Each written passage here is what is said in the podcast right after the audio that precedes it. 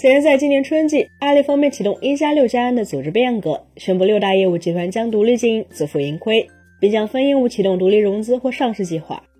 自此，打造一个可持续的营收模型，无疑成为了阿里旗下六大业务集团的头等大事。而为了挣钱，面子或许就没那么重要了。既然曾经的饿死不做游戏，早在数年前就已食言，自然永远不做快递、不会抢快递公司饭碗的承诺，也就没有了坚守的必要。在六月二十八号举行的二零二三全球智慧物流峰会上，阿里巴巴旗下菜鸟网络宣布推出自营品质快递业务“菜鸟速递”，并聚焦于菜鸟自营品质快递，好用不贵。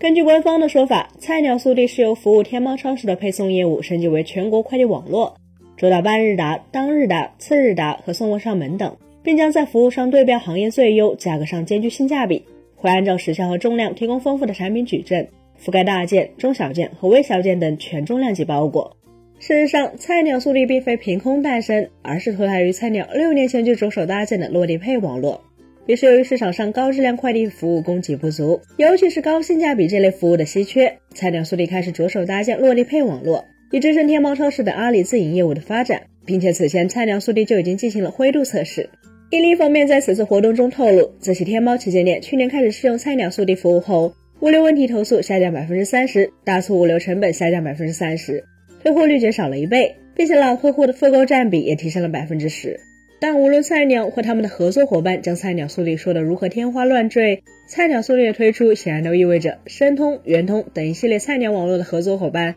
可能将会变为竞争对手。要知道，在十年前成立菜鸟网络的时候，为了安抚这些合作伙伴，阿里方面曾多次强调，菜鸟的角色是不做快递，只提供数据。彼时，菜鸟网络策略是在快递公司上搭建数据系统，再赋予投资，将影响力渗透到快递公司。当时，菜鸟确实没打算做物流，马云甚至还曾暗讽京东物流抢了快递公司的饭碗，并多次在公开场合表示对京东物流的重资产模式不看好。而在十年前，互联网行业的轻资产模式为是金科玉律，当时自建物流的京东才是叛逆者。在那时候的大环境下，阿里说不做快递，确确实实是真心实意的。搭建物流生态圈这个愿景，显然才是更好的故事。然而时移世易，十年前的互联网行业市场环境与如今相比，已经有了巨大的差异。特别是消费者在经过了十年的风吹雨打后，对于互联网厂商提供的服务也有了更高的要求。特别是随着电商行业的内卷加剧，在单纯拼价格方面，拼多多的优势已经过于明显，所以其他家也开始转过头来拼体验。而物流配送作为用户体验的重要环节之一，被菜鸟方面想起来是显然再正常不过。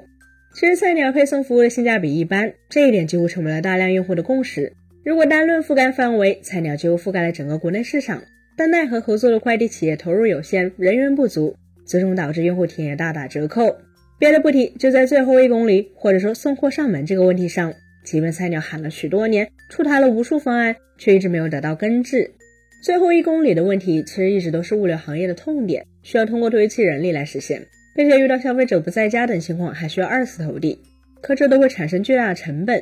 所以这也是许多业内人士认为菜鸟一直搞不定送货上门的关键。但想要实现送货上门，其实并不难，只需以物质激励的方式提高快递员的积极性，即俗称的加钱，效果必然就立竿见影。可问题是，钱从何来？虽然秉承轻资产模式的菜鸟旗下只有服务于天猫超市、天猫国际的菜鸟直送。但大多快递员则都在申通、圆通等合作伙伴处，与菜鸟并没有直接关系。这也是为什么阿里方面几乎每一次搞强化送货上门，都是联合天猫超市，可菜鸟的相关合作伙伴也没这份钱。就在二零一六年，刘强东就曾表示，菜鸟网络本质上是在几个快递公司上搭建数据系统，几家快递公司的大部分利润都会被菜鸟物流吸走。据公开数据显示，二零一九年至二零二一年，申通的净利润分别为十四点零八亿元、三千六百三十三万元。负九点零九亿元，同比分别下滑百分之三十一点二七、百分之九十七点四二、百分之二十六点零三点一六，并且圆通、申通、韵达的单票收入也从二零一九年三点四四元、三点三八元、三点五六元，到二零二一年降低至二点零二元、一点九七元、二点零四元。既然一味从合作伙伴身上索取依然不可持续，在这样的情况下，自建物流几乎也就成为了唯一的选择。有了菜鸟速递后，未来消费者在淘宝、天猫上购物的末端配送体验或将有望大幅度上升，并且这可能也会成为消费者选择淘宝的重要砝码。再说了，当下是菜鸟集团启动上市计划的时间节点，其未来十二到十八个月内是要完成 IPO 的，而想要顺利 IPO 并取得一个好的成绩，向投资者讲故事、画饼就必不可少。有了京东物流的珠玉在前，菜鸟速递就有了对标的对象，自然也可以为整个菜鸟集团提供更大的想象空间。